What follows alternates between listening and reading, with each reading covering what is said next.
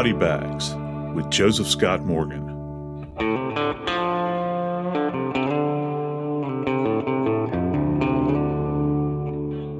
I was thinking the other day, back when I was in elementary school, one of the biggest thrills of the year is when the sixth graders began to sell candy, these big candy bars, and they were trying to fund a trip so the sixth grade could take a trip to Washington, D.C. all together. Man, those candy bars were great. Had raisins and nuts in them. You could just get plain chocolate if you wanted. And it is a treat when you're a child and you get a candy bar. But the case I'm going to talk to you about today involving a precious little girl named Savannah Hardin. She got a candy bar. She was forbidden from getting candy bars by her family. And ultimately, the fact that she chose to eat that candy bar led to her death.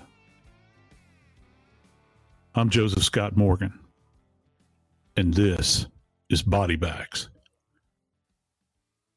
With me again today is my good buddy Jackie Howard, executive producer of Crime Stories with Nancy Grace. Tell us about this precious little angel, Savannah. Savannah Hardin lived with her grandmother and her stepmother. There had been ongoing divorce and custody issues between Savannah's parents. And Savannah had a medical condition called bladder reflux. The condition was exacerbated by caffeine but Savannah loved chocolate. But because she had this medical condition, she was forbidden from eating chocolate because no one wanted to make her condition worse. However, Savannah was given a chocolate bar and then she lied to her family about whether or not she ate it. When it became known that she did indeed eat chocolate, the punishment for that given to her by her grandmother was to run they made this child run around the house continuously carrying logs for over three hours. Savannah seized and then died. The family called 911. EMTs tried to resuscitate her, but Savannah did die at the hospital after running for over three hours. Let's talk about this kind of exercise on an average person, let alone a nine year old. Yeah, you know, I was I was giving some some thought to this, Jackie, when I began considering this case for body bags, and uh, I had to think, uh, you know, years ago when the Olympics were were in Atlanta, uh, outside the medical examiner's office, I remember it was a Sunday morning, and they had the the route for the men's marathon came right by the office. It was one of the final days of the Olympics, and I was watching those fellows run, and they run like gazelles, you know. And I, I thought about it for a long time. I'd been in the army. I used to have to run great distances, you know, when I was a young man. But I began to think about what this little girl went through. And this is three hours of constant movement.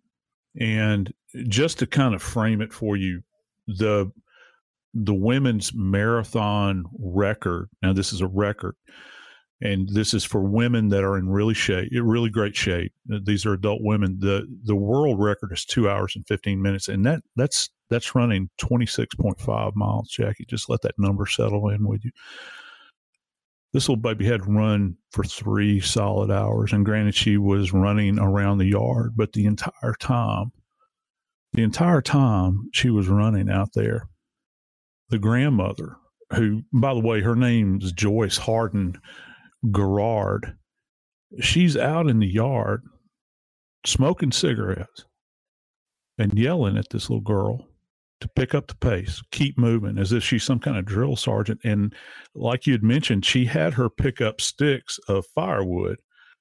And the running is bad enough, but when they finally began to examine Savannah's arms, you could actually see the little abraded areas that line up with the grain of this wood that she was forced to carry. You know, the bark would leave a mark. If it's split wood, you've got the grain of the wood that has splinters in it and everything. And you could see these little abraded, focal abraded areas on the on on her forearms and appreciate what she was having to do. So let's just think about this just for a second. Not only do you have somebody telling you to stay in perpetual motion, but you're also having to carry weight. You're not just carrying your body weight for this protracted period of time, but you're also cradling this wood that is causing a strain on your upper body as well.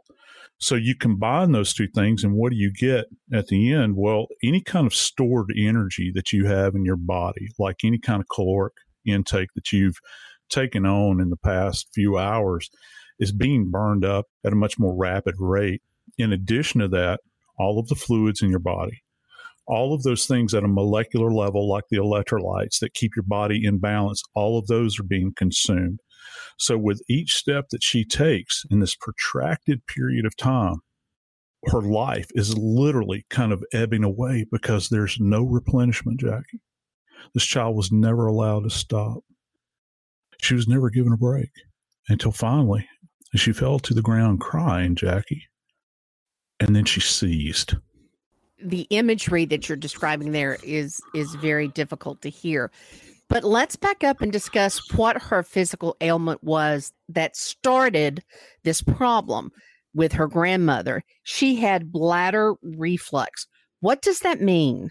Well, it's a it's a condition that that many uh, little girls uh, suffer from. You you also have older women as well, but it's a it's a uh, it impacts the bladder to the point where you can't tolerate things uh, like caffeine in particular. It it creates the sensation of needing to void your bladder at all times, and caffeine just further exacerbates this. And some of the things that it can lead to are urinary tract infections. Uh, uh, you can develop fever. You know, as anybody that's had a UTI, they can attest to a fever because sometimes that's associated, particularly if it gets out of hand. You, you've also got pain and, and burning, you know, that comes along with urination.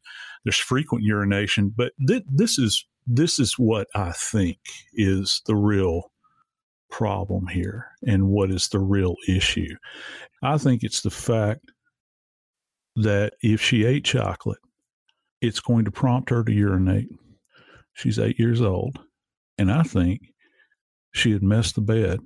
I think that that's what had been happening. And it was an inconvenience. And sometimes because of this, this bladder reflux condition, you don't necessarily have to have chocolate on board for it to occur. You can just spontaneously urinate during the night you're not aware of it, particularly at this age. And it, it's a it's a, a problem that impacts a lot of people. Joe, is bladder reflux treatable in general? Well, I think that it can be diet controlled, and that that's really the general advice that physicians give. They have they have people stay away from things that have caffeine. You know, you can't have sodas. You're not going to be able to have coffee uh, and anything that essentially contains uh, high high levels of caffeine in it, and so it's diet controlled. And many times, what will happen is, as children, for children in in particular, they will start off with this condition, and as they continue to progress through their development, um, it, it, will kind of resolve over a period of time. Uh, I suppose that there are some types of uh, surgical procedures that, that could be done. Um, but for the most part, they're trying to control this with diet without having to go through the extreme steps of, of surgical intervention. And many times, like I said, it's a developmental issue from a physical standpoint. It will eventually resolve.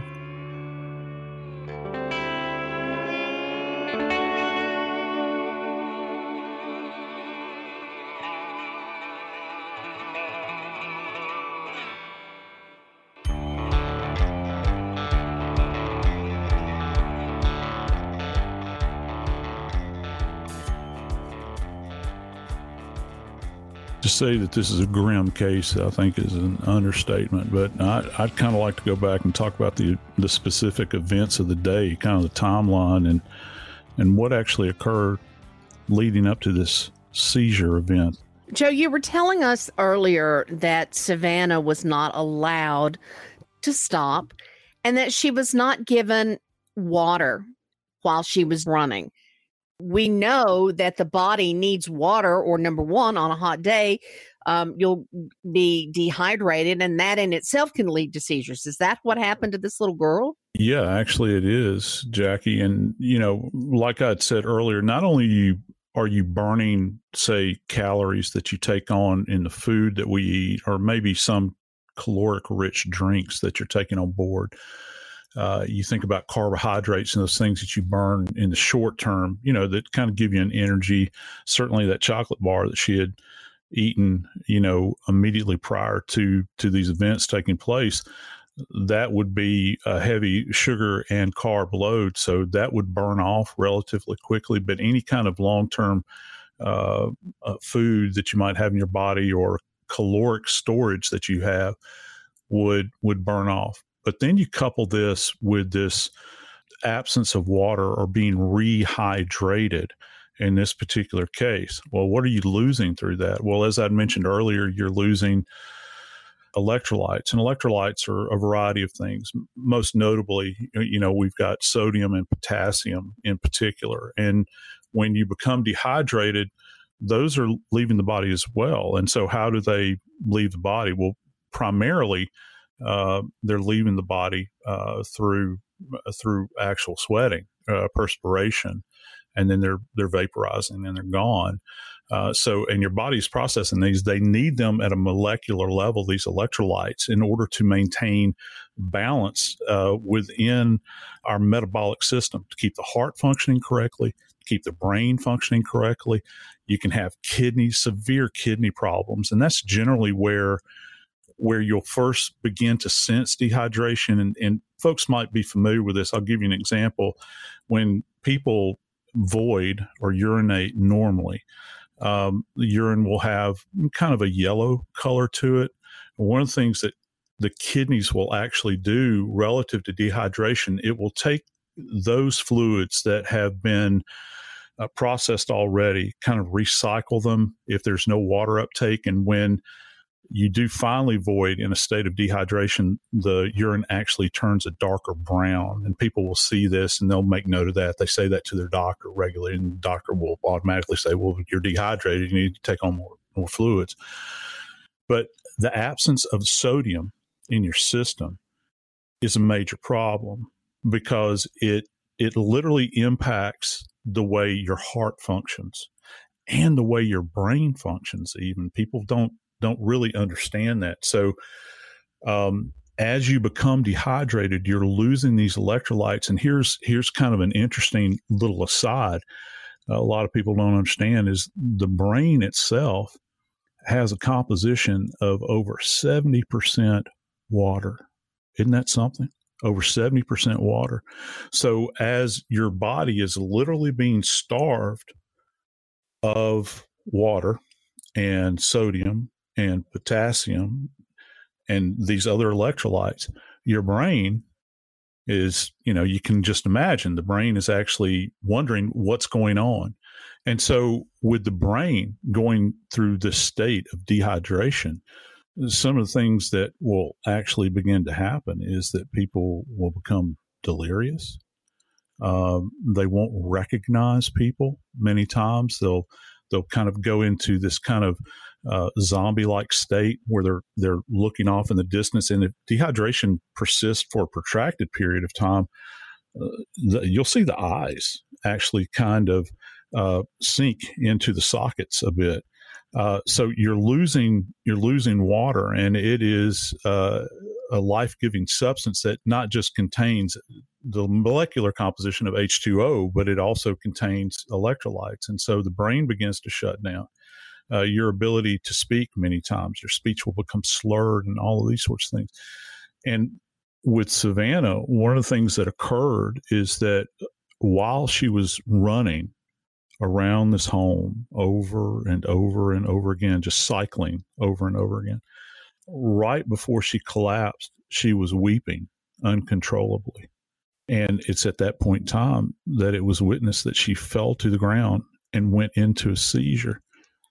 Now, according to the reports from the scene, the grandmother then marched over to Savannah, who's laying on the ground, essentially unresponsive, probably in a state of rigidity, maybe has her tongue clenched. Those classic signs that you think when you see a seizure. And she's yelling at her, get up, get moving, move on, like that. There's even one report that she swatted her while she was laying on the ground. It's at that point in time that the stepmother called 911. The seizure, Joe, was it caused by lack of water, lack of electrolytes, lack of sodium and potassium, or a combination of all of that caused the seizure? It was in uh, a combination of all those things. And as it kind of comes together, there's a condition that's referred to as hyponatremia. And as a result, hyponatremia actually results uh, from this absence of sodium in the system, this, these low sodium levels, which have been documented uh, over the course of Savannah's subsequent hospital stay and uh, her uh, her autopsy as well. And when the condition of hyponatremia sets in, you'll actually have patients that will seize, and then the next step beyond the seizure is actually they slip into a coma at that point in time. And then, of course, once you get to coma, uh, when in a medical context, um, once hyponatremia has led to the seizures and, and the coma, it's really, really difficult to pull these patients back from the doorstep of death. Are sodium and potassium an electrolyte or are they just an element of an electrolyte? You know, you and I have talked in depth off mic about what an electrolyte is as we've discussed various cases. And I really, honestly, still don't understand it. Yeah, the uh, sodium and potassium are, in fact, um, electrolytes, uh, but um, there there are actually other electrolytes as well. Uh, you have uh, magnesium and calcium and chloride. Essentially, that that makes up the five uh, electrolytes that we consider, in particularly in in in uh, treatment of patients um, as these are kind of bleeding out of their bodies. And you're preached to on a daily basis in the dietary supplement market, uh, exercise recommendations, these sorts of things about replenishing electrolytes. There's an entire industry that is made up of these sports drinks that are out there, and they're supposed to be infused with electrolytes. That gives you an idea as to how critical they are to keep us in balance throughout systemically. Uh, so that our heart can in fact function. This keeps open kind of these neural pathways. And this is all going on at a molecular level. We're very gently balanced. You know, we're we're, we're very resilient and rugged, you know, our, our our persons are. But when you subject a child, a child, a mere child, to this kind of rigor uh, that she's having to go through, all of these systems, all of these elements begin to become um, diminished to the point where you can't draw back from it. There's nothing that you can do unless you can get this individual prior to going in to a seizure. If you can hook them up to an IV, certainly orally, if you have something on hand like an electrolyte uh, replacement, do that, or at minimum, give them water. But of course, in Savannah's case, she was never given an opportunity to rest or to take on any fluids.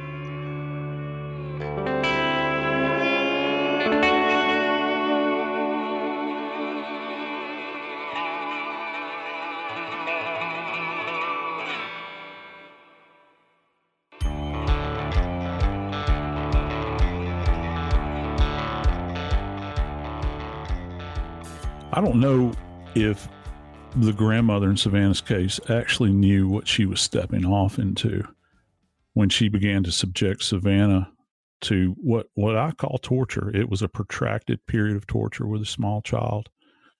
But, you know, in the end it, it wound up killing her.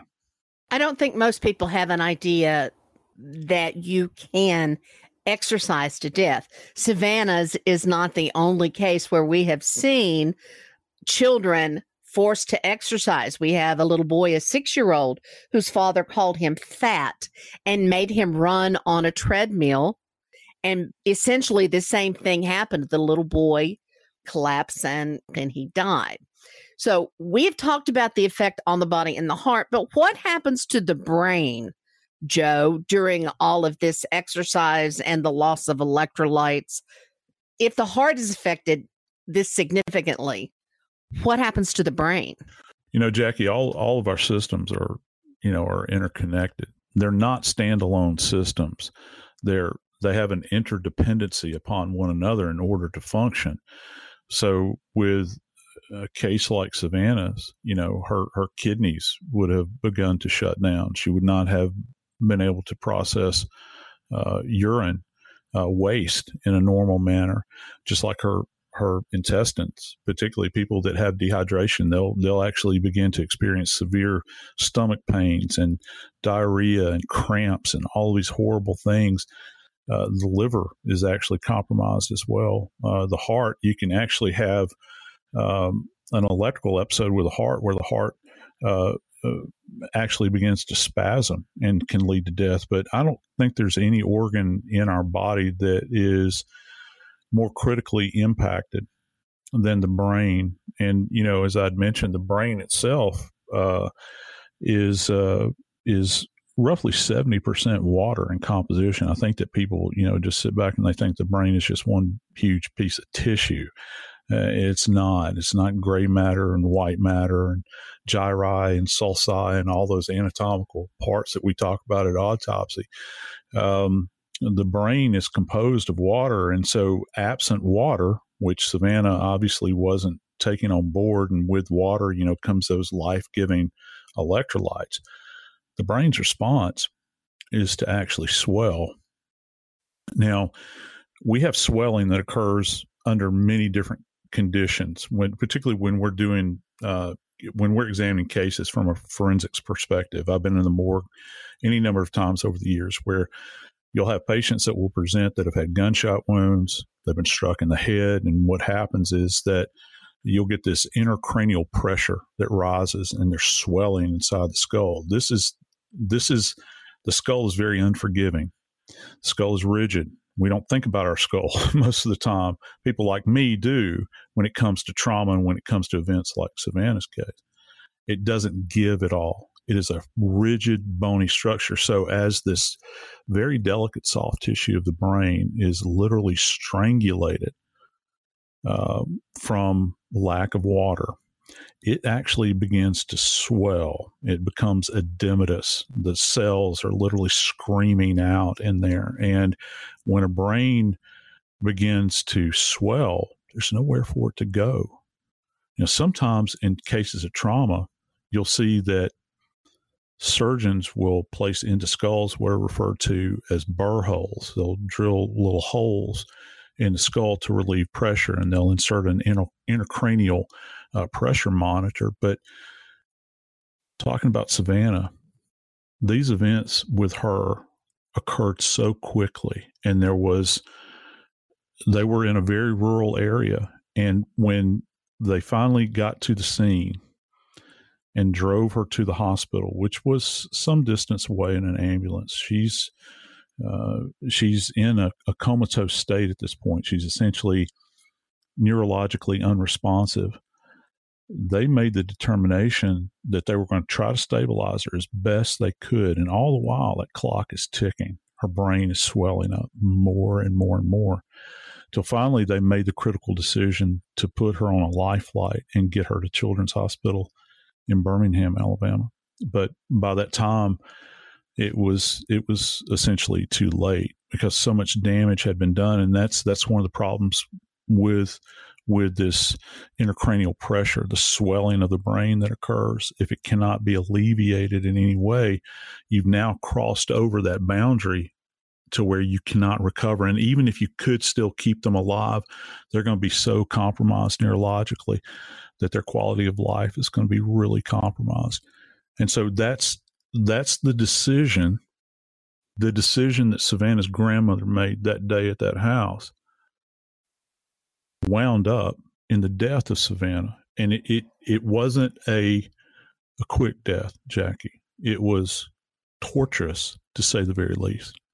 What clues should the adults have noticed to, to say maybe this is not a good idea. What physiological events would they have noticed? I think that the first thing is is that just at a baseline understanding, you understand that human beings can't go for for three hours at a time, particularly little ones. It's just it's it's not acceptable. You, you have people in special forces training that don't go go for this protracted period of time, having to carry wood of all things in their arms. Even those rugged types, you know, they get a break at some point in time. How much more so for a little precious child?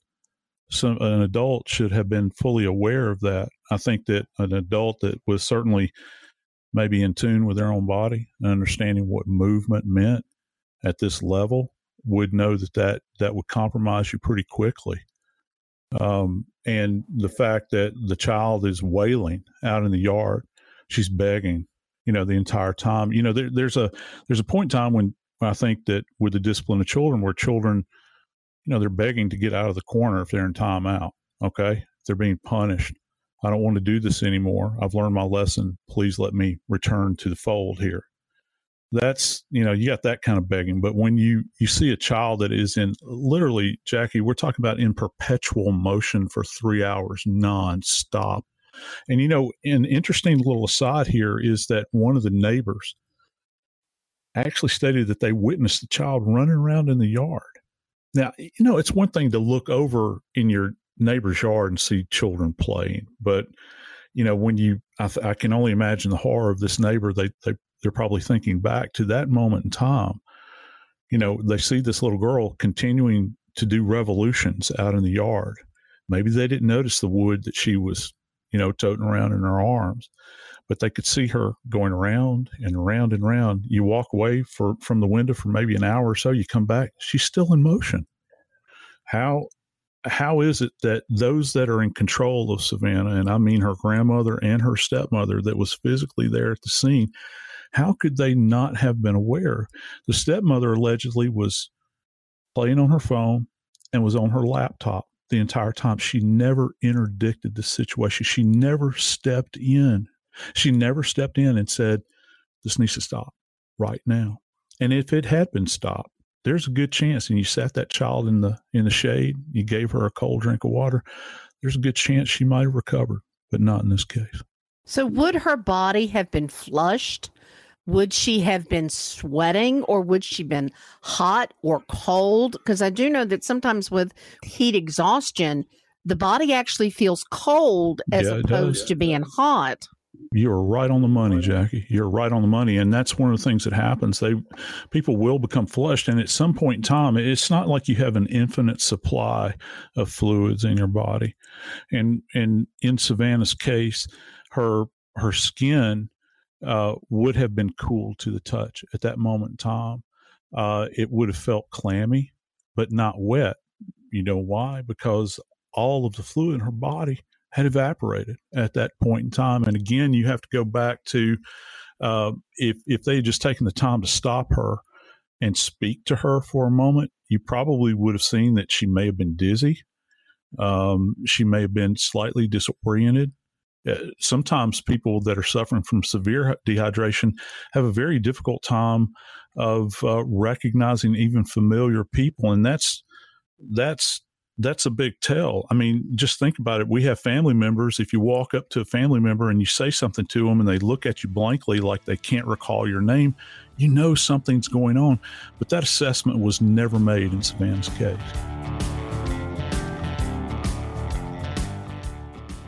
I'm Joseph Scott Morgan, and this is Body Bags.